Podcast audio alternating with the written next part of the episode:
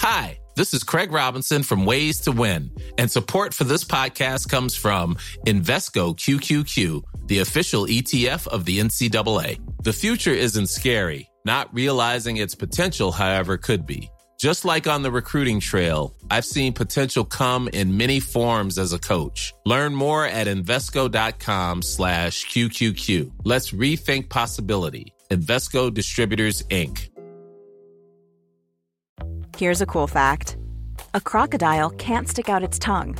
Another cool fact, you can get short-term health insurance for a month or just under a year in some states. United Healthcare short term insurance plans are designed for people who are between jobs, coming off their parents' plan, or turning a side hustle into a full time gig. Underwritten by Golden Rule Insurance Company, they offer flexible, budget friendly coverage with access to a nationwide network of doctors and hospitals. Get more cool facts about United Healthcare short term plans at uh1.com. There's never been a faster or easier way to start your weight loss journey than with PlushCare. PlushCare accepts most insurance plans and gives you online access to board-certified physicians who can prescribe FDA-approved weight loss medications like Wigovi and Zepbound for those who qualify. Take charge of your health and speak with a board-certified physician about a weight loss plan that's right for you. Get started today at plushcare.com slash weight loss. That's plushcare.com slash weight loss. plushcare.com slash weight loss. راز قتل های خانه خونالود یکی از عجیب ترین پرونده هایی بود که پلیس اسکاتلند باهاش روبرو شد. پلیس وارد خونه ای شد که نمای داخل اون کاملا قرمز بود. سقف و دیوار و زمین پر از خون بود.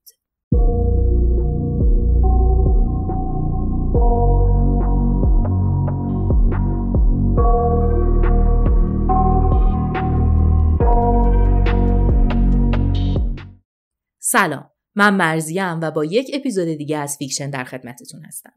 قبل از اینکه برم سراغ این ماجرا ازتون می‌خوام که اگر تازه با channel ما آشنا شدید ما رو subscribe کنید. و اگر از ویدیو خوشتون اومد حتما ما رو لایک کنید. این به ما انگیزه میده که بیشتر و بهتر ویدیو بسازیم. اتفاقات داره توی شهر گلاسکوی اسکاتلند اتفاق میفته. جایی که به پایتخت جرم و جنایت اروپا مشهوره. اتفاقات سال 2004 پیش میاد. اما من می‌خوام شما رو چند سالی ببرم عقب. به زمانی که ایدث مک آلیندن توی گلاسکو متولد شد. ایدث با تی اچ نوشته میشه و تلفظش برای ما فارسی زبونا همون سه سه نقطه است. ولی چون یکم تلفظش برای من سخته تا پایان اپیزود بهش میگم ایدس که همون سینه خودمونه. سال 1968 ایدس توی گلاسکو به دنیا خیلی راجع به گذشتش اطلاعاتی نداریم. فقط می‌دونیم که 18 سالگی مادر شد و بچهش رو به دنیا آورد. ایده زندگی سختی داشت اما توی 18 سالگی تنها هدفش این بود که یه زندگی آروم برای بچهش بسازه. اون دلش می‌خواست بچهش توی رفاه و آسایش باشه. همه تلاشش رو می‌کرد که یک مادر فداکار باشه. اما خب خیلی توی این قضیه توانا نبود. او مجبور بود از راه های مختلفی مثل دزدی کردن یا رابطه جنسی مقابل پول خرج خودش و بچهش رو در بیاره. و از اونجایی که یک مادر بود نه یک خلافکار خیلی وقتا گیر میافتاد. گیر میافتاد و مجبور بود مدت زمان کوتاهی بره زندان. تو این دوره‌ای که زندان بود ما اصلا نمی‌دونیم که بچهش رو پیش چه کسی می‌ذاره به خاطر اینکه اون به معنای واقعی آدم بی ما بود. خیلی وقتها خودش و بچهش غذایی نداشتن که هر دوشون سیر بشن و گاهی اوقات توی خیابون میخوابیدن یا توی پناهگاه بیخانمان ها. خلاصه که ایده سعی می‌کرد هر طور شده بچهش رو بزرگ بکنه و زندگی خوبی برای اون بسازه.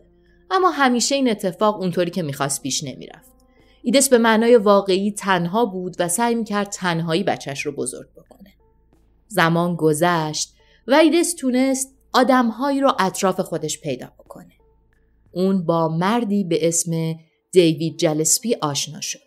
دیوید هم مثل ایدس بی خانمان بود. اونا هر دوتاشون زندگی نزدیک به همدیگه داشتن و به خاطر همین خیلی خوب همدیگه رو درک می‌کردن. خیلی زود رابطه دوستانشون تبدیل به این شد که با همدیگه قرار بذارن و وارد یک رابطه عاطفی بشن. همه چیز خیلی بهتر شده بود. می‌دونید وقتی شما مشکلات دارید و با مشکلات روبرو میشید بودن یک آدمی کنارتون تحمل سختی ها رو خیلی آسون تر می‌کنه و خب قرار گرفتن دیوید کنار ایدس تحمل سختی ها رو آسون تر می‌کرد. حالا اونها با همدیگه تلاش می‌کردن تا یک زندگی رو داشته باشن. یکم دیگه گذشت و این دو نفر با هم نزدیک شدن ارتباط خوبی داشتن و خب وقتی دیدن که وجودشون کنار همدیگه چقدر همه چیز رو آسون می‌کنه سعی کردن دایره دوستیشون رو هم بیشتر بکنن اونها با دو نفر دیگه آشنا شدن. ایان میچل 67 ساله و آنتونی کویل 71 ساله. اونها سالهای سال بود با هم دیگه دوست بودن. بالاخره سنشون زیاد بود و این نشون داد که بیش از 20 ساله با هم دیگه دوستن. این دو نفر هم وضع اقتصادی خوبی نداشتن ولی فهمیده بودن که برای حل و فصل کردنش باید چیکار بکنن. اونها برای تامین زندگیشون با هم زندگی می‌کردن. این شکلی که ایان یک آپارتمانی گرفته بود و یکی از اتاقهاش رو به آنتونی اجاره داده خب توی هزینه صرفه جویی می‌کردن و یک سقفی بالا سرشون بود. یکم زمان گذشت و این دایره دوستی چهارتایی اینها صمیمی و صمیمیتر می‌شد و خونه ایان و آنتونی جایی بود که این دو نفر می‌تونستن توش به هم نزدیک بشن. یه, یه جور محلی برای قرارای دوستانه. زمان گذشت و توی ژانویه 2004 یک اتفاقی افتاده. یک اتفاقی که منجر به درگیری بین ایدس و یک آدم دیگه میشه. راستش من خیلی سرچ کردم اما نتونستم بفهمم که این درگیری چی بوده که منجر به این میشه که ایدس نه ماه بره زندان. توی گزارش های خبری فقط نوشته شده که یک حمله بوده. انگار که ایدس به یک نفری حمله کرده بوده خب ایدس قرار نه ماهی بره زندان و این در حالیه که وضعیت دیوید خیلی بهتر شده. اون تونسته یک اتاق دائم توی یک هتلی اجاره بکنه و خب برای افراد بی خانمان اجاره کردن یک جا به معنی داشتن یک آدرسه. و وقتی شما یک آدرس دارید خیلی راحت تر می‌تونید دنبال کار بگردید. چون می‌تونید توی فرم درخواست کار یک آدرس بنویسید. من نمی‌دونم توی سیستم شغلیابی داشتن آدرس چقدر مهمه اما می‌دونم که این ماجرا به دیوید خیلی کمک کرده بود. خلاصه که میره زندان. ایدس میره زندان و قرار میشه نه ماه توی زندان بمونه. 16 اکتبر 2004 ایدس 36 ساله قرار از زندان بیاد بیرون و بره دیدن دوست پسرش دیوید 42 ساله و رابطهشون رو ادامه بدن و زندگیشون رو سر و سامون بدن. قبل از اینکه از زندان آزاد بشه از زندان یه تلفن می‌زنه و خب از دیوید می‌پرسه که تو کجایی؟ من امروز آزاد میشم کجا همدیگر رو ببینیم؟ اونجاست که دیوید بهش میگه که من اومدم خونه ایان و آنتونی تو هم از زندان آزاد شدی مستقیم بیا اونجا. قرار دور همدیگه مشروب بخوریم و آزادی تو رو جشن بگیریم. خب مسلما همیدس همین کارو می‌کنه. به محض اینکه از زندان میاد بیرون مستقیم میره به خونه ایان آنتونی. وقتی می‌رسه دیوید، ایان و آنتونی یه مدتی بوده که مشروب خوردن رو شروع کرده بودن و دیگه تقریبا مست بودن. ایدس می‌رسه شروع می‌کنه به نوشیدن سعی می‌کرده به اون ستا برسه و همینجوری چهار نفری دور هم دیگه نوشیدنی می‌خورن تا اینکه نوشیدنی هاشون تموم میشه و خب هر چهار نفر مست بودن. اما باز هم نوشیدنی می‌خواستن. یه اتفاق این وسط میفته اینه که چهار نفرشون وضع مالی خوبی ندارن. و به نوعی دارن سعی می‌کنن که خرید نوشیدنی بیشتر رو بپیچونن. یعنی ایدس میگه که خب من نه ماه زندان بودم هیچ درآمدی نداشتم من نمی‌تونم برم نوشیدنی بخرم. از اون طرف ایان و آنتونی و دیوید میگن که قبل از اینکه تو بیای ما رفته بودیم نوشیدنی خریده بودیم و خب دور اول ما حساب کردیم چرا الان دوباره باید حساب بکنیم؟ این جر و بحثا منجر به درگیری بین این چهار نفر میشه. ایدس کم کم احساس ناراحتی و عصبانیت می‌کرده. به خاطر اینکه خب اون نه ماه زندان بوده و حالا که اومده بوده بیرون حس می‌کرده دوستاش حاضر نیستن هیچ هزینه ای برای جشن گرفتن آزادی اون بکنن و تنش و عصبانیت بین ایناهای بالا می‌گرفته. کم کم دیگه ایدس عصبانی بوده. از اینکه دوستاش نمی‌تونستن درک بکنن که اون تازه آزاد شده و چقدر بابت این قضیه خوشحاله. تو همین لحظات ایده سرش رو برمیگردونه سمت کانتر آشپزخونه و یک چاقو اونجا می‌بینه. درگیری ها بیشتر شده. میره سمت چاقو، چاقو رو بر میداره و شروع می‌کنه ضربه زدن به دوست پسرش دیوید. بدون یک کلمه حرف، بدون مکس، حتی اون لحظه که چاقو می‌زده فریاد هم نمیکشیده. خیلی یک سره و بدون صحبت شروع می‌کنه چاقو زدن به دیوید ایان آنتونی شوکه شده بودن. اصلا هیچ واکنشی نمی‌تونستن بدن. وقتی چاقو زدن های ایدس تموم میشه خب اینها ساعت ها مشروب خورده بودن و حسابی خونشون رقیق بوده. خونی که از دیوید اومده بوده بیرون خیلی زیاد بوده. تازه یان آنتونی متوجه میشن که چه اتفاقی افتاده. دوستشون روی زمین افتاده حسابی چاقو خورده و داره درد فریاد می‌کشه. میان روی زمین سعی می‌کنن با هر پارچه و وسیله‌ای که دم دستشون بوده جلوی خونریزی رو بگیرن. توی این زمان که آنتونی و ایان دارن سعی می‌کنن جلوی خونریزی دیوید رو بگیرن ایدس میره سمت اتاق و میگه که من می‌خوام زنگ بزنم تا کمک بیاد. ایدس یه چیزی رو می‌دونسته اینکه اون تازه از زندان اومده بیرون و اگر زنگ بزنه به اورژانس اورژانس بیاد برای کمک به دیوید خب بلافاصله بعدش پلیس هم می‌رسه و این یعنی زندان. اونم احتمالا تا آخر عمر. میره توی اتاق و به جای اینکه زنگ بزنه به 911 زنگ می‌زنه به پسرش جان. هیچ توضیحی پشت تلفن نمیده و اصلا منم نمی‌دونم که اون لحظه نقشه ای داشته یا نداشته. فقط به جا میگه که من توی فلان آدرسم و لطفا بیا به کمکم. پسر ایدس توی این زمان 17 سال است. خب یک تماس مشکوک از مادرش گرفته مادرش کمک می‌خواد پس سری میاد بیرون تاکسی می‌گیره و با دوستش جیمی 16 ساله راه میافتن بیان سمت خونه ایان و آنتونی. جان مک آلیندن 17 ساله و جیمی گری 16 ساله با همدیگه می‌رسن دم در خونه ایان و آنتونی. اونا میان بالا خیلی با عصبانیت میگن چه اتفاقی افتاده؟ چی شده؟ اون صحنه رو می‌بینن. خیلی آشفته بودن. یک چیزی اینجا هست اینه که جیمی و جان هم پولی نداشتن که به تاکسی بدن و در حالی که اینا بالا دارن جر و بحث می‌کنن که چه اتفاقی افتاده یه راننده تاکسی عصبانی که پولشو نگرفته پایین توی خیابون وایساده و شروع کرده به داد و بیداد کردن که کجایید؟ پولمو بدید من می‌خوام برم. برای چی پول نداشتید؟ سوار تاکسی شدید. و این داد و بیدادای راننده تاکسی باعث میشه که ایان و آنتونی و ادیس با جان و جیمی بیان پایین تا راننده تاکسی رو قانع بکنن که حالا یا پولی نگیره یا یکی راضی بشه پول بهش بده. نکته اینجاست که این آدم ها یک آدم خونالود در حال مرگ رو بالا ول کردن و اومدن دارن راجع به پول تاکسی با هم دیگه چونه می‌زنن. دقیقا هم داشتم چونه می‌زدن. به خاطر اینکه یان و آنتونی می‌گفتن به ما ربطی نداره ما برای چی باید پول رو بدیم؟ و خب ایدس می‌گفته که حالا پرداختش بکنید من بهتون میدم و تنش بینشون زیاد بوده. از اون راننده تاکسی هم داشته داد می‌زده. در نهایت انگار که مثلا آنتونیو یان تازه یادشون میفته که دیوید اون بالا چه وضعیتی داره ایان حاضر میشه که پول تاکسی رو بده. پول تاکسی رو میده و اینها خیلی بدو بدو برمیگردن بالا و می‌بینن که توی زمانی که اینها پایین بودن دیوید تموم کرده. خب این اتفاق خیلی براشون شوکه کننده بوده دیگه. ولی نکته اینجاست که اونا تازه تو اون لحظه متوجه شدن که ایدس به اورژانس زنگ نزده و این خیلی براشون ناراحت کننده است که بابا تو دوست پسرت داره میمیره چرا به اورژانس زنگ نزدی؟ و خب ایدس هم هیچی نمیگه. این وسط ایان و آنتونی میشنن روی مبل و با همدیگه شروع می‌کنن به صحبت کردن که چه اتفاقی افتاده. خیالشون هم راحت بوده که نگهبان ساختمون پایینه. خب حالا به این فکر می‌کردن که بعد از این باید چی کار بکنن. همین زمان جان ایدس رو می‌کشه کنار و بهش میگه که ببین تو می‌خوای چیکار بکنی؟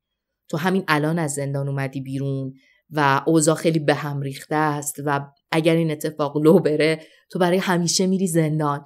ایدس به پسرش جان میگه که ببین آنتونیو ایان سال هاست که با دیوید دوستن و اگر پای پلیس به این ماجرا کشیده بشه این دو نفر قطعا علیه من شهادت میدن و توضیح میدن که چه اتفاقی افتاده.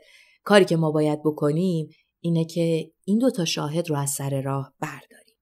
جان هم میگه که موافقم و همونجا یک نقشه میچینن و میان بیرون.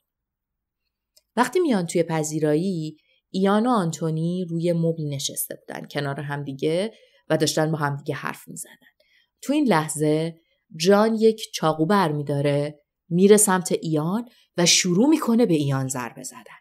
خیلی شدید پشت سر هم. این لحظه که این اتفاقات شروع میشه آنتونی صحنه رو می‌بینه و فرار می‌کنه سمت اتاق خواب در اتاق خواب از تو قفل می‌کنه و فقط امیدوار بوده که به یک روشی نجات پیدا بکنه. اما اون بیرون کسی کاری با آنتونی نداشته به خاطر اینکه فکر می‌کردن حالا بعدا به حساب اون می‌رسید الان مهم اینه که ایان رو حذفش بکنیم. بعد از اینکه چاقو می‌زنن و ایان از روی مبل میفته روی زمین شروع می‌کنن سه نفری بهش لگت زدن. انقدر لگت می‌زنن تا دیگه ایان هیچ تکونی نمی‌خوره. ایان روی زمین افتاده تکون نمی‌خوره و تقریبا کنار دیویده. تو این لحظه جان میگه که نه من حس می‌کنم که این دو نفر ممکنه زنده باشن و خودشون رو به مردن زده باشن. نکته اینه که ما می‌دونیم که اگر توی این شرایط دو نفر با این حجم خونریزی روی زمین افتاده باشن محال زنده باشن. اما خب جان اصرار داشته که نه. من باید مطمئن بشم که این دو نفر مردن. خب ایدس بهش میگه می‌خوای چیکار بکنیم؟ میگه چند لحظه صبر کنید. میره توی آشپزخونه کتری آب جوش رو میاره و روی ایان و دیوید آب جوش میریزه. جان معتقد بوده که هر چقدر هم آدما تحمل داشته باشن و خودشون رو به مردن بزنن در مقابل سوختگی نمی‌تونن مقاومت بکنن. و خب وقتی که طبق پیش بینی ما ایان و دیوید هیچ تکونی نمی‌خورن جان مطمئن میشه که مردن. حالا نوبت آنتونی بوده آنتونی توی اتاق بوده گوشی موبایلش روی مبل بوده و هیچ راهی نداشته که درخواست کمک بکنه ایدس، جان و جیمی هم بیرون دنبال یک راهی بودن که بتونن برن توی اتاق. اونا شروع می‌کنن توی خونه دنبال یک وسیله گشتن که باهاش بتونن قفل در رو باز بکنن. بعد از یه مقداری گشتن یکیشون یه دریل برقی پیدا می‌کنه. با اون دریل پیچ ها رو باز می‌کنن. دقت کنید وضعیت آنتونی توی اتاق خیلی وحشتناکه شبیه این فیلم ترسناکا میمونه. داره میشنوه که دوستش رو کشتن داره میشنوه که راجع به قتلش برنامه میریزن و داره میشنوه که صدای دریل میاد و قرار بیان توی اتاق. بالاخره کار پیچا تموم میشه قفل در رو باز می‌کنن. جیمی یک چوب بیسبال برمیداره و میدوه توی اتاقی که آنتونی اونجا بوده. آنتونی برای جونش فرار می‌کنه و دور خونه میچرخیده و جیمی با چوب دنبالش بوده. خب گفتیم ایان آنتونی سناشون بالا بوده و آنتونی هم پیر بوده. زمانی که میدویده خیلی کندتر از جیمی بوده و توی این زمان جیمی مدام بهش ضربه می‌زده. انقدر این کار رو تکرار می‌کنه تا اینکه میفته روی زمین و دیگه توان دویدن نداشته و خب انقدر زدن رو تکرار می‌کنه تا اینکه آنتونی هم کامل از دنیا میره. تو این زمان جان و جیمی به ایدس میگن که خب می‌خوای چیکار بکنی؟ اون بهشون میگه که شما هیچ کاری نداشته باشید. شما فقط برید. من خودم بقیه کارها رو مرتب می‌کنم. جان و جیمی از خونه میرن بیرون. حالا ایدس مونده بوده سه تا جنازه و یک خونه غرق خون. ایدس یه ذره میشینه تازه می‌خواسته حزم کنه که چه اتفاقاتی افتاده چی شده و باید چی کار بکنه. بعد از یه چند دقیقه نشستن میره همون لباساشو عوض می‌کنه دوش می‌گیره. وقتی که کامل خودش و موهاش و صورتش رو پاک کرده بوده از آپارتمان میاد بیرون. اون می‌خواسته وانمود کنه که خبر نداره توی خونه چه اتفاقی افتاده. ایدس ساعت سه صبح 17 اکتبر 2004 میره دم در خونه همسایه آنتونی. در می‌زنه. یک آقایی به اسم جیم سوینی میاد دم در می‌پرسه که چی شده. ایدس خیلی ناراحت و آشفته میگه که یک اتفاقی توی خونه آنتونیان افتاده. لطفا بیا. اونا میان بالا و وقتی جیم می‌رسه دم در خونه و اون صحنه خونالود رو می‌بینه اجازه نمیده که ایدس بره تو زنگ می‌زنه به 911 کمک می‌خواد اورژانس می‌خواد و بعد از اینکه تماسش تموم میشه خودش میره توی خونه تا ببینه که توی خونه چه اتفاقی افتاده. اون با یک صحنه هولناک روبرو میشه. سه نفر به شکل فجیعی کشته شدن همه جای خونه خون ریخته و این وسط ایدس دم دره داره گریه می‌کنه و یهو میاد توی خونه. وقتی میاد توی خونه مستقیم میره سراغ دیوید. بدن دیوید رو می‌گیره توی بغلش شروع می‌کنه گریه کردن که نه منو تنها نذار کی با تو این کارو کرده؟ و حسابی فیلم بازی می‌کنه. راستش رو بخواید من فکر می‌کنم که به نوعی دست این کار رو برای دستکاری کردن مدارک جرم انجام داده. به خاطر اینکه حالا اگر دی ای این وسط پیدا بشه به خاطر اینه که اون به بدن دیوید دست زده. ایدس یه تئاتر واقعی توی خونه راه انداخته بوده. بدن دیوید رو گرفته بوده توی بغلش از بدن دیوید جدا نمی شده و این حالت رو نگه داشته بوده تا پلیسا می‌رسن گفتم که گلاسکو پایتخت جرم و جنایت توی اروپا است اما همه پلیسایی که توی صحنه Imagine the softest sheets you've ever felt. Now imagine them getting even softer over time. That's what you'll feel with Bowl and Branch's organic cotton sheets. In a recent customer survey, 96% replied that Bowl and Branch sheets get softer with every wash. Start getting your best night's sleep in these sheets that get softer and softer for years to come. Try their sheets with a 30-night guarantee. Plus, get 15% off your first order at bowlandbranch.com. Code BUTTERY. Exclusions apply. See site for details. Everyone knows therapy is great for solving problems, but getting therapy has its own problems too, like finding the right therapist, fitting into their schedule, and of course, the cost. Well, BetterHelp can solve those problems. It's totally online and built around your schedule. It's surprisingly affordable too. Connect with a credentialed therapist by phone, video, or online chat, all from the comfort of your home. Visit betterhelp.com to learn more and save 10% on your first month. That's BetterHelp, H E L P. عنایت بودن میگن که بعد از دیدن اون خونه مریض شدن و یه مدتی حالشون بد بوده. به خاطر اینکه خونه پر از خون بوده جنازه ها روی زمین افتاده بودن خیلی اوضاع وحشتناک بوده.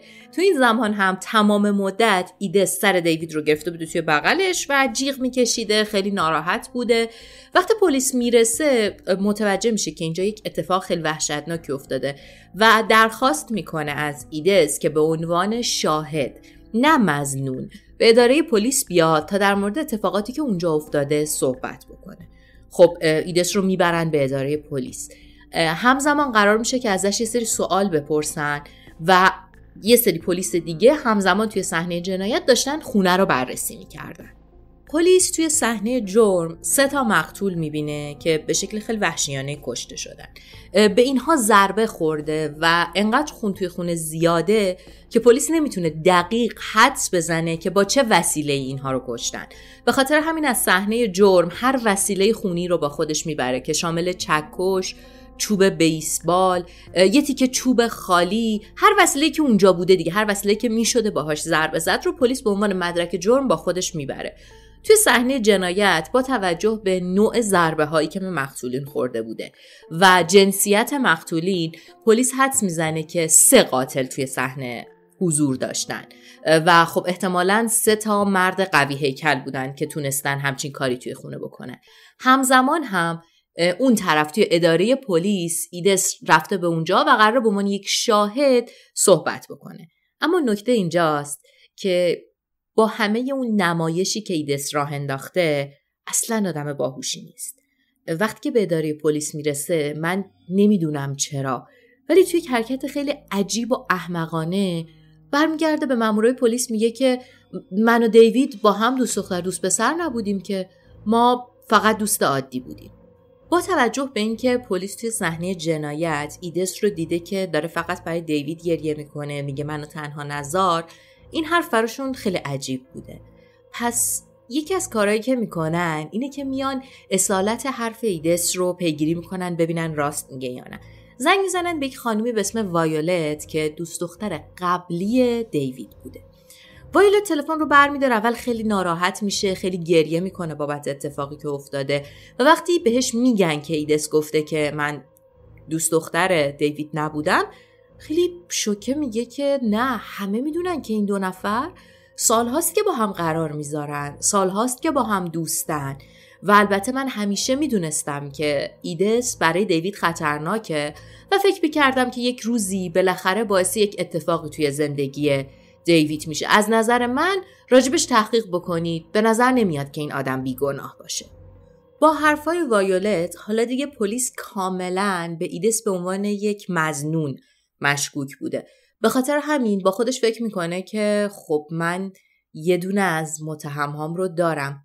دوتای دیگه کجان؟ گفتم که صحنه جرم یه جوری بوده که کاملا نشون می‌داده سه نفر توی صحنه جرم حضور دارن. پس دنبال اون بوده که بدون اون دو نفر دیگه چه کسایی می‌تونن باشن و کیا باهاش شریک بودن. تو همین زمان یک مرد بیخانمانی به اسم برایان گالاگر میاد به اداره پلیس و درخواست می‌کنه که خیلی سریع با اداره پلیس صحبت بکنه با یک مأموری توی اداره پلیس که مسئول رسیدگی به پرونده های قتل صحبت بکنه. توی اداره پلیس خیلی شوکه میشن به خاطر اینکه یک آدم بی خانمانی بوده که کوله پشتی وسایلش هر چیزی که با خودش داشته روی دوشش بوده انگار که همه چیزش رو به خودش آورده بوده توی اداره پلیس. خب یکی از مسئولای پلیس میاد و ازش می‌پرسه که چی شده. میگه که من توی یه سرپناه افراد بیخانمان زندگی می‌کنم. چند ساعت قبل یک آقایی به اسم جان مکالیندن اومده توی سرپناه. من از خیلی قبل میشناختمش. خیلی مست بوده خیلی خوشحال بوده و خیلی حال عجیبی داشته. من ازش پرسیدم که چی شده و اون گفته که آره دوست پسر مادرم می‌خواسته بهش تعرض بکنه. من رفتم با برادرم و کشتمش. برایان میگه که من جان رو مدت هاست که می‌شناسم و می‌دونم که اون خواهر و برادری نداره. برای همین خیلی برام عجیب بوده که اون می‌گفته که با برادرم رفتم اینو کشتم و خب انقدر مست بوده من فکر می‌کردم که داره شوخی می‌کنه. ولی اون بعد شروع می‌کنه برای من گفتن راجب جزئیات. گفته که با چاقو بهش ضربه زدم انداختیمش روی زمین بهش لگت زدیم و همش می‌گفته که من با برادرم این کارو کردم. برایان میگه که وقتی اون خوابید من انقدر ترسیده بودم که وسایلمو جمع کردم و مستقیم اومدم اداره پلیس. اینجاست که پلیس می‌فهمه برایان راست میگه به چه دلیل. به خاطر اینکه زمانی که از حادثه گذشته بوده تا زمانی که برایان میاد به اداره پلیس خیلی زمان کوتاهی بوده و هنوز رسانه ها هیچ خبری درباره اتفاقی که توی این خونه خونالود افتاده منتشر نکردن. همین موضوع باعث میشه که پلیس بدون شک مطمئن باشه که برایان حرفهای جان رو داره راست منتقل می‌کنه و همچین اتفاقی واقعا افتاده و خب خیلی سریع میرن و جان مک آلیندن رو دستگیر می‌کنن پلیس خیلی سریع وقتی راجب جان تحقیق می‌کنه و از دو سه نفر پرسجو می‌کنه می‌فهمه که نزدیکترین دوست جان همون آقای جیمی 16 ساله است که اینا همیشه با هم بودن و به هم می‌گفتن داداش. خب این اتفاق مشخص می‌کرده متهم نفر بعدی کیه دیگه. اونها بلافاصله جیمی رو هم دستگیر می‌کنن. اولین کاری که پلیس می‌کنه اینه که از ایدس جان و جیمی تست دی ای می‌گیره. و خب با مطابقت میده با دی ای های پیدا شده توی صحنه جنایت. و جواب واضحه. کاملا مطابقت داشته و نشون می‌داده که این سه نفر در زمان وقوع حادثه توی اون خونه حضور داشتن. حالا پلیس سه تا متهمش رو داشته و قرار بوده که مدارک رو ارجا بدن به دادگاه تا دادگاه ها شروع بشه. سال 2005 دادگاه ها شروع میشن و توی این مدت که هشت ماه گذشته بود از زمان بازداشت این آدم ها تا زمانی که دادگاه ها شروع بشه این سه نفر کامل از همدیگه جدا نگهداری شده بودن همدیگه رو ندیده بودن و نمی‌دونستن که اون یکی چی گفته. ولی نکته اینه که ستاشون خیلی متفق القول می‌گفتن که ما بیگناهیم و ما این کار رو نکردیم. دادگاه ها شروع میشه و این سه نفر میرن توی دادگاه. اولین کاری که می‌کنن یکی از بدترین تاثیرها رو روی هیئت منصفه می‌ذاره. این سه نفر وقتی به همدیگه می‌رسن همدیگه رو بغل می‌کنن شروع می‌کنن شوخی کردن خندیدن این سه تا دوست که مدت هاست همدیگه رو ندیدن حالا همدیگه رو می‌بینن و همش با هم شوخی می‌کنن میخندیدن. حالا شما حساب کنید هیئت منصفه برای پرونده ای اومده که انقدر خشم بوده و می‌بینه که متهما انقدر خوشحالن. این اولین تاثیر منفی توی دادگاه بوده. اتفاق بعدی اینه که دادستانی که توی دادگاه حضور داشته جدی کمر بسته بوده که بیشترین حکم رو برای این سه نفر بگیره. به خاطر همین توی دادگاه از هیچ کاری کم نمی‌ذاره. یعنی همه انرژیش رو می‌ذاره که ثابت بکنه این سه نفر باید به اشد مجازات محکوم بشن. اولین کاری که دادستان توی دادگاه می‌کنه اینه که فیلم ضبط شده توسط پلیس در صحنه ورود به خونه رو توی دادگاه پخش می‌کنه. پلیس وقتی وارد همچین صحنه هایی میشه با یک دوربینی از لحظه ورود یعنی هنوز به بدنها دست نزدن همه چیز دست نخورده است. از این صحنه ها فیلم می‌گیره و دادستان این فیلم رو توی دادگاه پخش می‌کنه. برای هیئت منصفه. شما تصور کنید که سه نفر روی زمین افتادن همه جا خون ریخته همه جا قرمزه و هیئت منصفه داره بدون هیچ قطعی و بدون هیچ ادیتی یه همچین صحنه رو می‌بینه. خب خیلی وحشتناک بوده. اصلا زبونا بند اومده بوده. در ادامه هیئت منصفه میاد فیلم رو قطع می‌کنه. فقط من که ادامه حرفش رو بزنه ها. اگر فکر کردید که نصف فیلم رو پخش می‌کنه نه کاملا در اشتباهی. فیلم رو قطع می‌کنه و هر وسیله ای شامل چاقوها اون چوب بیسبال چوب یه دونه سوهان ناخون تیز هر چیزی رو که پلیس به عنوان مدرک جرم از صحنه جنایت آورده بوده به دادگاه نشون میده. میگه که ببینید ایناست و دادستان حتی اجازه نداده بوده که اینا پاک بشه و همه مدارک خونی توی دادگاه بوده. دوباره فیلمو پلی می‌کنه. یه مقدار دیگه از فیلمو می‌بینن. دادستان دوباره فیلم رو قطع می‌کنه. به هیئت منصفه میگه که نگاه کنید این موها رو روی زمین می‌بینید. اینا موهای آنتونیه. آنتونی مجبور بوده برای زنده موندنش بین جسد دوستاش بدوه و کسی که بهش حمله می‌کرده از پشت سر موهاش رو گرفته بوده و هی موهای این رو کنده و این چیزایی که روی زمین می‌بینید موهای آنتونیه و دوباره پلی می‌کنه اجازه میده هیئت منصفه فیلم رو ببینه. خب یه همچین تصویری خیلی تاثیر بدی روی هیئت منصفه می‌ذاره و دقیقا اینجاست که ایدس جان و جیمی می‌فهمن که دیگه نمی‌تونن ادعای بیگناهی بکنن. اونها کم کم به این فکر می‌کردن که خب حالا باید کارشون رو بپذیرن اما هنوز کار دادستان تموم نشده بوده دادستان میگرده و هر شاهدی که پیدا کرده بوده رو به دادگاه میاره. اولین کسی رو که میاره همسایه طبقه پایینی خونه ایان و آنتونی بوده. اون میگه که مدت زمان طولانی من از طبقه بالا صدای دویدن میشنیدم و این سه نفر که اینجا به عنوان قاتل هستن و اگر بالا بودن اینا خیلی این پروسه رو طولانی کردن و این نشون میده که اینها چقدر خونسردانه داشتن اون بالا به این سه نفری که الان مردن آسیب میرسوندن. باز این اتفاق هم یه تاثیر منفی دیگه روی هیئت منصفه است. با حرفای این شاهد ایدس و جان و جیمی دیگه همه چیز تموم شده می‌دونن. تصمیم می‌گیرن که ادعای بیگناهی رو پس بگیرن و اعلام کنن که گناه کنن اما تیم وکلای خوبی داشتن.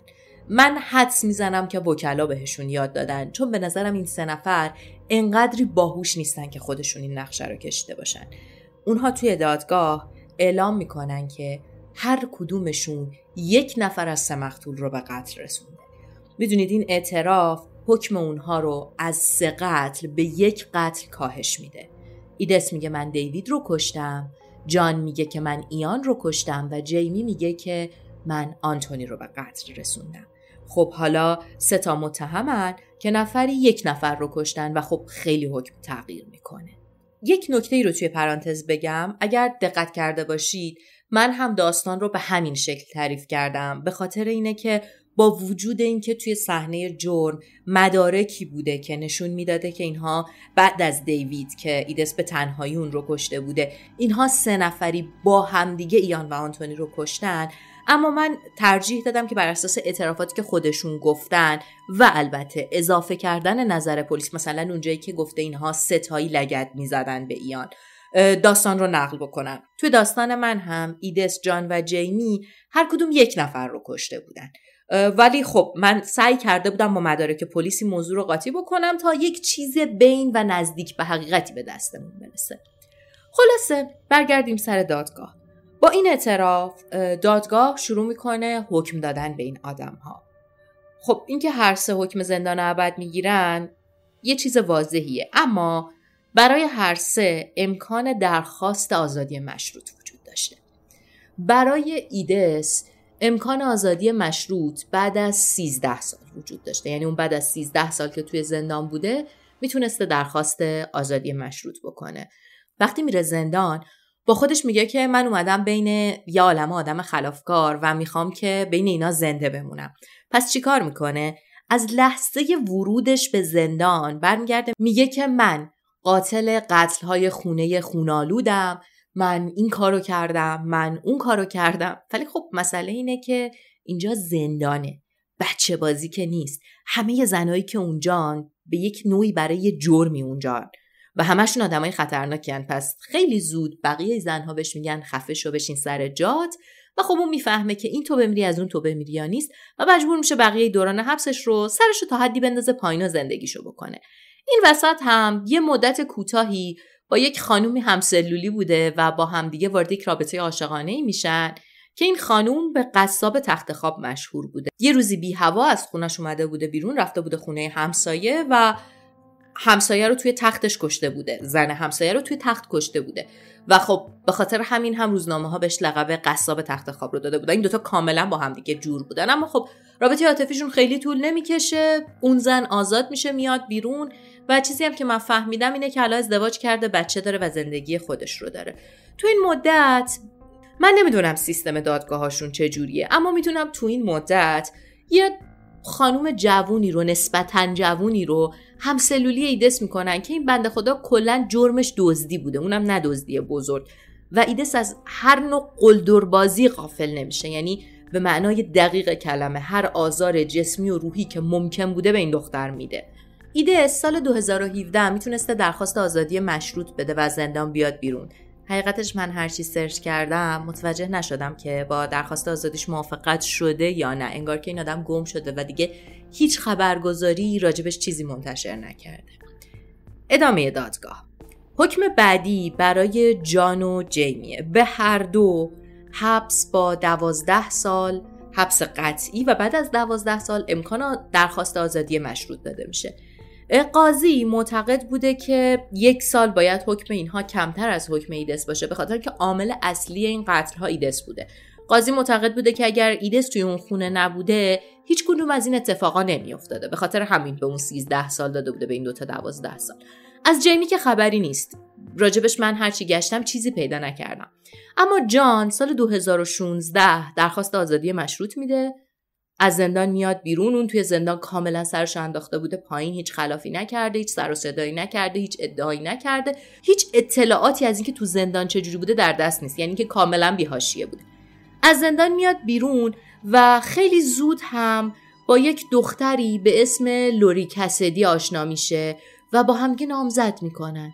اینا با همگه نامزد می‌کنن و به نظر همه چیز خوب بوده. این نکته رو بگم که جان به لوری گفته بوده که یک مردی که دوست به سر مامانمه به مادرم می‌خواسته تعرض بکنه من رفتم اونو کشتم برای همین افتادم زندان.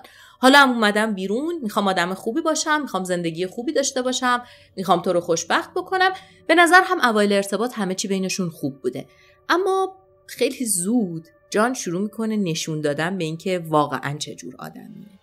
آخرین گزارشی که ما ازش داریم اینه که داشته توی یک پاساژی. لوری رو کتک می‌زده و مدام تکرار می‌کرده که گم شو از زندگیم برو بیرون دیگه نمی‌خوام ببینمت. شاهدی که اونجا بوده به پلیس زنگ می‌زنه و وقتی پلیس می‌رسه متاسفانه لوری حاضر نمیشه از جان شکایت بکنه. جان زندان نمیره. همون بازداشت کوتاه رو داشته به خاطر اینکه خب لوری ازش شکایت نکرده بوده. حقیقتش الان که سالها از اون ماجرا گذشته من نمی‌دونم که لوری تونسته از این ارتباط خشن بیرون بیاد یا نه. اما حقیقتش رو بخوای آرزو می‌کنم که بیرون اومده باشه. آرزو می‌کنم که تونسته باشه از این ارتباط بیرون بیاد. آرزو می‌کنم هر جای این دنیا هر کسی که توی همچین ارتباطیه بتونه سالم از ارتباطش بیرون بیاد و یک زندگی آروم و شاد داشته باشه. به خاطر اینکه راستش رو بخواید فکر می‌کنم آدم هایی که تا این حد خشونت از خودشون نشون میدن هیچ وقت درست نمیشن نظر شما راجع به این ویدیو چیه؟ شما راجع به این آدم ها و این قتل ها چی فکر می‌کنید؟ من خیلی دوست دارم که نظراتتون رو زیر این پست ببینم. در ضمن لایک کردن از کامنت هم آسون تره. اگه دلتون نخواست کامنت بذارید می‌تونید ما رو لایک کنید و خوشحالمون کنید. اگر ویدیوهای ما رو دوست دارید اونا رو به دوستاتون معرفی بکنید. اما اگر دوستی ندارید که این سبک رو دوست داشته باشه با لایک کردن و کامنت گذاشتن برای ما کمک می‌کنید ویدیوهامون بیشتر دیده بشه و آدمهایی با سلیقه نزدیک به شما ما رو پیدا بکنن ممنون که تا اینجای ویدیو با ما همراه بودید. امیدوارم که شاد باشید.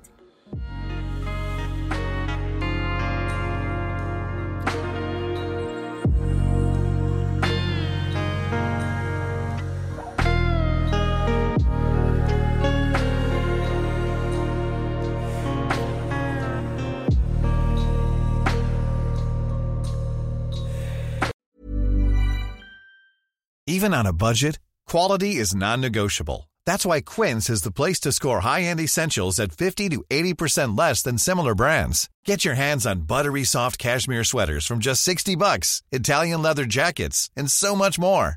And the best part about Quince, they exclusively partner with factories committed to safe, ethical, and responsible manufacturing. Elevate your style without the elevated price tag with Quince. Go to quince.com slash upgrade for free shipping and 365-day returns. Planning for your next trip? Elevate your travel style with Quince. Quince has all the jet-setting essentials you'll want for your next getaway, like European linen, premium luggage options, buttery soft Italian leather bags, and so much more. And is all priced at 50 to 80% less than similar brands. Plus, Quince only works with factories that use safe and ethical manufacturing practices. Pack your bags with high-quality essentials you'll be wearing for vacations to come with Quince. Go to quince.com/pack for free shipping and 365-day returns.